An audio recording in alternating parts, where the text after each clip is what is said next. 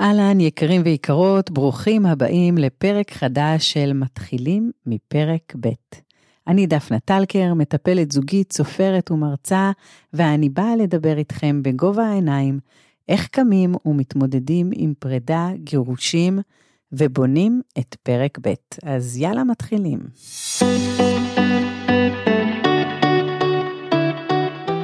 שלום יקרים, הגיע הרגע להכיר לו את הילדים. כן, הגיע הרגע שהחלטנו שאנחנו הולכים להכיר לבן הזוג שלנו את הילדים שלנו. איך עושים את זה? איך מגיעים? מה עושים?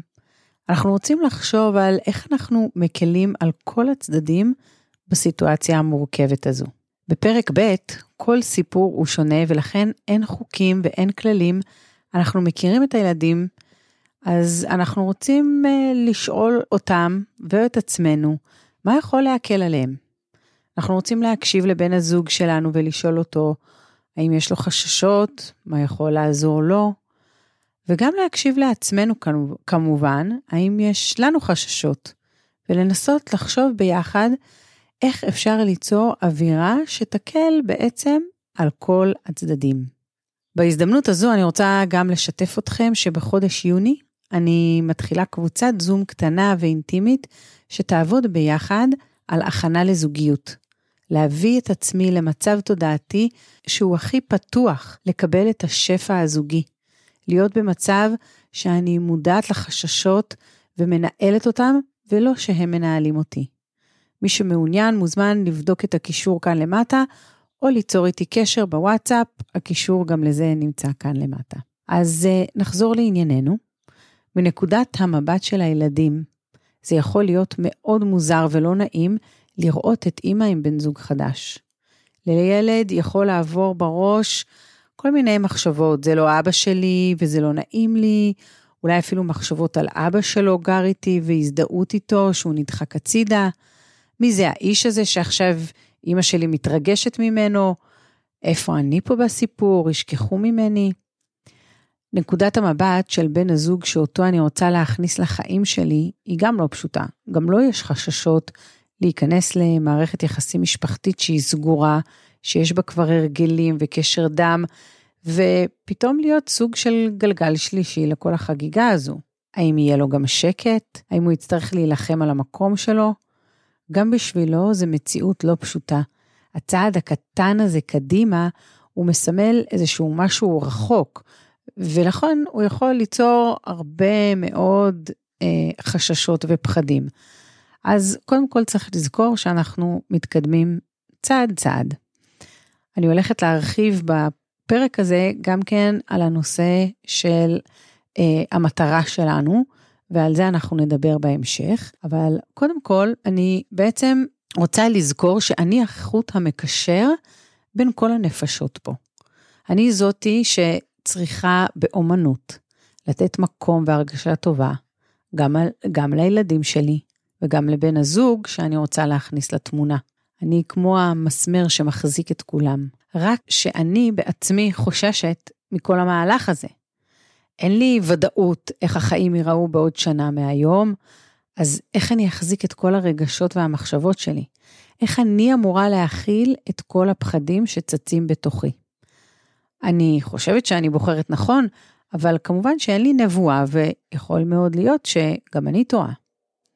בפרק 6 דיברתי קצת על ההכנה שכדאי לעשות בבית לפני שמכניסים את בן הזוג, ואני ממליצה לכם להקשיב לפרק הזה.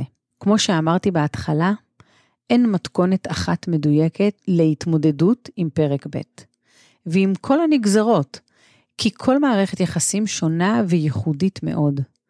אני מאוד ממליצה באיזשהו שלב, עוד לפני שממש ממסדים את הקשר, ללכת ביחד לאיש טיפול שמקובל על שני הצדדים, כדי ליצור תיאום ציפיות ברור. זה הרבה יותר משמעותי כשיש כל כך הרבה התמודדויות שנכנסות לסיפור הזה. וזה לא רק אתה ואני ויאללה קופצים למים. הרי יש פה ילדים ומערכות יחסים קודמות, שלא לדבר על אה, הנושא הכלכלי, יש פה הרבה מאוד מורכבויות שאנחנו נכנסים איתם, ולכן איש מקצוע שיעשה מספר שיחות, שנשים את הציפיות שלנו ומה אנחנו רוצים ואיך אנחנו בונים את זה, לבנות איזושהי מסגרת ברורה, אני חושבת שזה דבר מאוד מאוד חשוב, שמאוד יכול להקל בהמשך הדרך. כשאני הייתי במצב שרציתי להכיר לילדים שלי את בן הזוג שלי, היה לי גם ילדים קטנים בבית וגם ילדים בוגרים. רציתי אה, להתבונן על ההיכרות מהצד, ולא רק להיות מנוהלת בתוכה, ואני אסביר למה אני מתכוונת. צעדתי בצעדים כפי שתיארתי לכם כאן, ביררתי מהם החששות של הילדים הבוגרים שלי לגבי מפגש ההיכרות ולגבי העתיד הלא ידוע. ביררתי עם בן הזוג שלי מה מקשה עליו ומה החששות שלו לקראת האירוע, ושאלתי כמובן גם את עצמי את אותם השאלות. הבנתי שהיכרות עם שלושת הילדים הצעירים שלי היא פשוטה וקלילה יותר. הם מאוד זורמים, יש להם הרבה פחות חש... אה, חששות, הם מאוד סקרנים לפגוש מי זה הבן זוג הזה של אימא. הבנתי שאיתם אני מתחילה, ושאני מפצלת בעצם את המפגש הראשון. גם מבחינתי וגם מבחינת בן הזוג שלי, המפגש עם הילדים הקטנים הוא הרבה יותר פשוט. ידעתי שלא יהיה מצידם שיפוטיות, אלא רק סקרנות. אז נפגשנו בגינה ציבורית, ואחר כך הלכנו לאכול גלידה, והכל זרם והיה קסום, ובאמת ההחלטה הייתה לא להיפגש בבית, כדי שזה יהיה משהו כזה רגוע, באוויר הפתוח, פחות, אה, פחות לחוץ. המפגש הבא היה כבר בתוך הבית, יחד עם כל הילדים. התוכנית הייתה להכין ארוחת ערב ביחד ולאכול ביחד. לפעמים עשייה יכולה מאוד לעזור אה, להתמודד עם קושי ועם פחד, להיות במשימות. ולכן חשבתי שגם קודם כל להכין ביחד את ארוחת הערב, המשימות האלה יתרמו לתחושה של, אוקיי, נכנס פה מישהו. ובאמת, אה, כשבן הזוג שלי, שהיום הוא בעלי, נכנס בדלת, הקטנים כבר קפצו עליו ושמחו לראות אותו, כי זה כבר היה פעם שנייה, וזה שחרר פלאים את כל הלחץ ואת, הח... אה, ואת החששות. בפן הפרקטי, מצאנו את הדרך ליצור מה שפחות לחץ על האווירה, ושיהיה הכי נעים שאפשר. זה חשוב מאוד. אך כמובן שזה לא העיקר. זה לא באמת חשוב את מי פוגשים קודם ואת מי אחר כך, אלא מהי כוונת הלב, עם איזה מסר אנחנו נכנסים לכל האירוע הזה. כדאי מאוד ששני בני הזוג ישבו ביחד ויבינו איזושהי מפת דרכים שמדברת על מהם הציפיות לגבי הילדים אחד מהשני. אם מחר חיים ביחד והילד שלי עושה משהו שאתה חושב שהוא לא בסדר, נגיד שהוא מדבר בצורה לא יפה כלפי אח שלו, או בוא נגיד שכלפיי, אתה לא אבא שלו, ובכל זאת, תגיב או תגיד לו משהו? זו שאלה שכדאי שהיא תעלה לפני שמתחילים להתנהל ביחד. זה עוד לפני שמכירים את הילדים. זה בחלק של ההיכרות, מי אנחנו, מה אנחנו מצפים מהקשר, איפה אנחנו חושבים שהמקום שלנו כשאנחנו נכנסים למשפחה חדשה. אלה דברים שאני מאוד מאוד רוצה לעודד אתכם לדבר עליהם. דיברנו כבר בפרקים הקודמים שהורה מבחירה הוא לא ההורה המחנך. לכן ההמלצה הברורה שלי היא לא לומר כלום, ואם זה קשה, עדיף לזוז מהמקום. להורה מבחירה חייב להיות חוף מבטחים בתוך הבית, מקום שאליו הוא יכול ללכת כדי להיות בפרטיות שלו. חשוב שכל בני הבית יכבדו את המקום הזה שלו, וכשמתחיל כאוס, עדיף שההורה מבחירה יזיז את עצמו מרצונו החופשי ומהעימות מול הילדים. כן, יש מקום לשתף אחר כך את בת הזוג ולומר את הדברים בצורה רגועה ולא בזמן של סערת רגשות. חשוב לי לציין כאן שאני לא מדברת על כך שילד פנה לבן הזוג מבחירה, להורה הזה מבחירה, ואמר לו דברים קשים.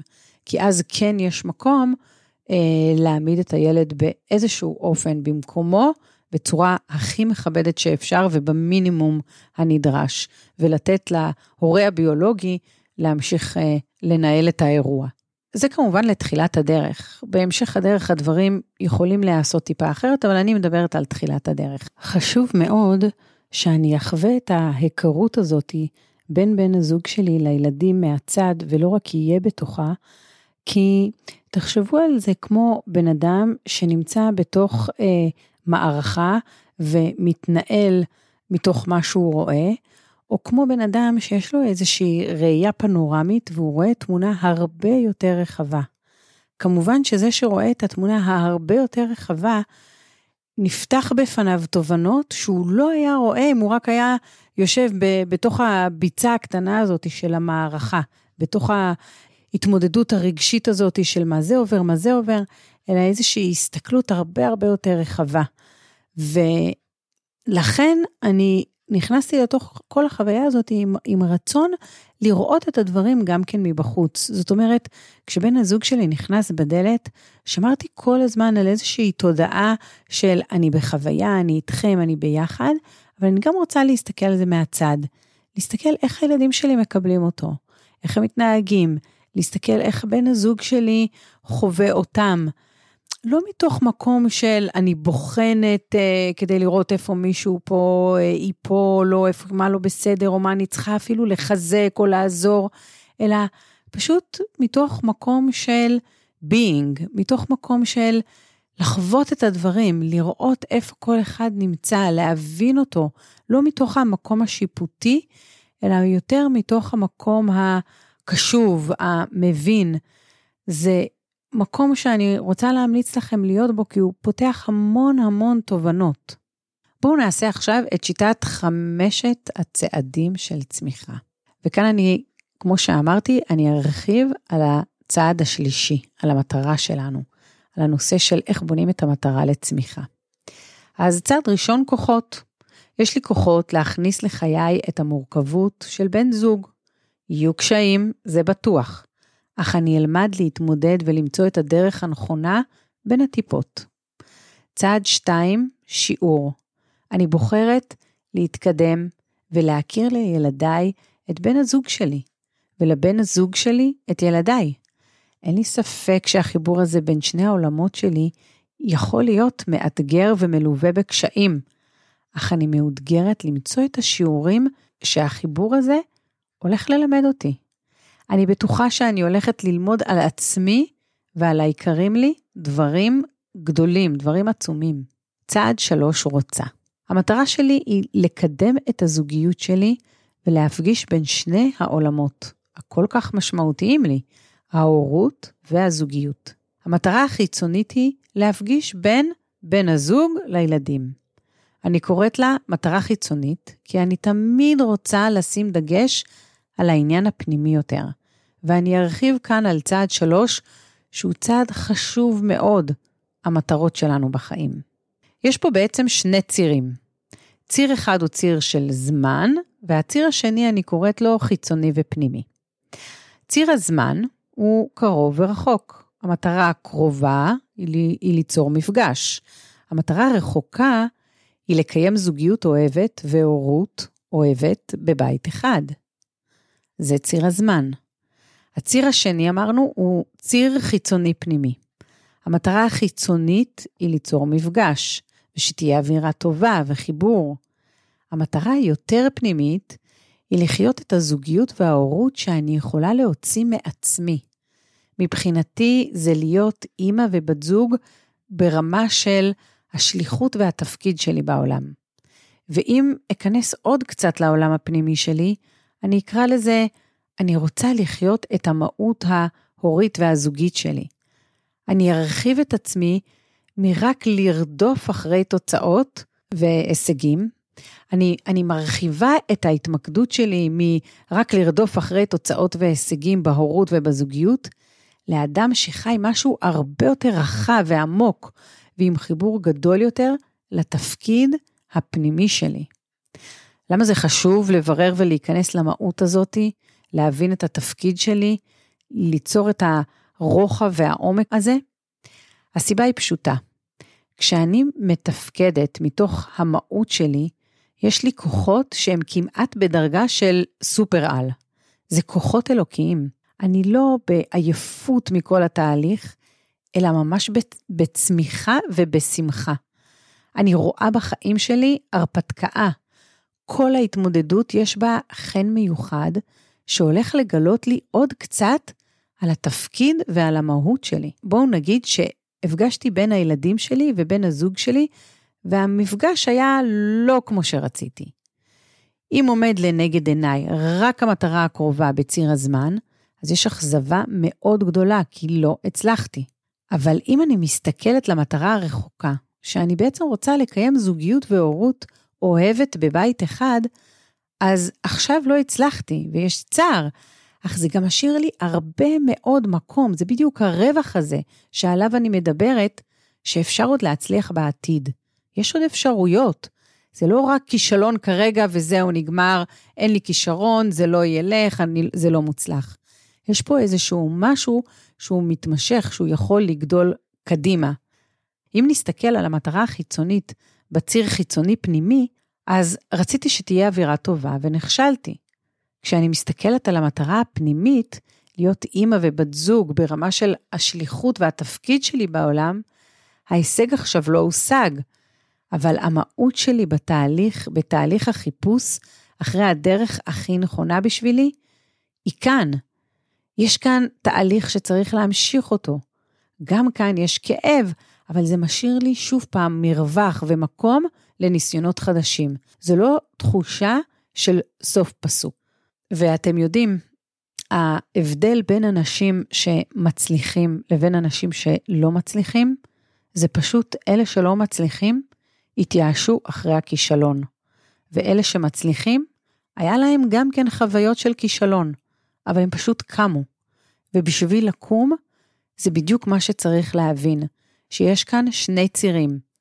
ציר, שוב פעם, אני חוזרת על זה, ציר של הזמן וציר של החוצה ופנימה. וככל שאנחנו חיים את המרחב הזה על הציר, אז יש לנו הרבה יותר יכולת להתמודד. ככל שהמטרה שלי והרצון שלי מורכב מהתבוננויות שהן ארוכות טווח, והחשבה של מה שיהיה בהמשך הדרך, עוד שנה, עוד חמש שנים, עוד עשר שנים, הטווח הארוך, וככל שהרצון נובע ממעמקי הנפש הפנימיים, כך יש יותר סיכוי שאני מדברת את המהות שלי, ושיהיה לי כוחות עצומים להניע את עצמי לפעולה, וגם להתמודד עם הכישלונות. אני גם פחות אתרגש מהתוצאות, ויהיה לי יותר כוחות להתמודד עם כישלונות בדרך להצלחה. להבין שיש פה עוד ניסיון. אני אסביר את זה בעוד דוגמה שאולי תהיה לחלק ממכם חיה יותר. כשאישה נעלבת וכועסת על בעלה, שהוא לא עוזר לה מספיק בבית. כשהיא עסוקה בכאב הזה שלה וברצון שיעזור לה, היא עסוקה ברבדים חיצוניים של הרצונות והכאבים שלה. היא לכן תהיה עסוקה בפעולות חיצוניות, היא תיעלב ותכעס שוב ושוב ות, ותייצר את אותם התוצאות. היא תהיה שבויה של הכאב. אך אם היא תסכים להתבונן למרחק, ולא רק לעזרה שהיא מקבלת עכשיו, היא תוכל להכניס גרגר של תקווה לאיזה דברים היא יכולה לעשות אחרת, שאולי לטווח הרחוק יביאו לה תחושה חדשה, שיביאו לה כנראה גם הישגים שונים. יחד עם זאת, היא יכולה גם לבדוק מה מוביל אותה מבפנים. מהי המהות הפנימית יותר מזה שרק יעזרו לי? מה אני רוצה בפנימיות שלי? התשובה שלה היא, אני רוצה שיראו אותי, אני רוצה להרגיש משמעותית לקשר הזה, הזוגיות חשובה לי. עכשיו, אפשר להבין שהאישה כאן היא כבר לא מסכנה, אלא יש לה שליחות, וזה כוחות אחרים לחלוטין, זה לבוא מתודעה אחרת. לכן אני חוזרת ואומרת, להיות מחוברים לכוחות הפנימיים ולמהות, זה להיות בדרגה של כוחות על. ואחרי כל זה, ואחרי כל ההרחבה הזו, הגענו לצעד 4, פעולה. אני אבחר פעולה שמשקפת את התפקיד ואת השליחות שלי. אני יודעת שאני רוצה לחבר בין ההורה שאני לבין הזוגיות שלי, וזו תמונה רחבה, אז אני בוחרת בצעדים קטנים, בדרך שאני עושה, ולכן הסברתי לגדולים שלי שכדי שיהיה נעים ורגוע יותר, קודם אני אפגש עם הקטנים, ואז מפגש של כולם ביחד. זאת הייתה הפעולה הראשונה שלי.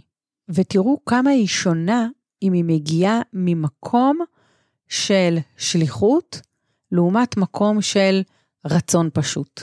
צעד חמש, הידד, אני אלופה, אני עושה תהליך, אני לא מתרגשת מכל תוצאה קטנה, אלא רואה את התמונה הרחבה ומובילה את עצמי לשם. אני מקווה, יקרים, שהפרק הזה פותח בפניכם תובנות חדשות, ואשמח מאוד אם תוכלו לשתף אותו עם כל מי שנראה לכם שזה יכול לתת לו ערך. וזהו, יקרים לה... להיום. שיהיה לכולנו שבוע של צמיחה וגילוי המהות שלנו, ולהתראות בפרק הבא.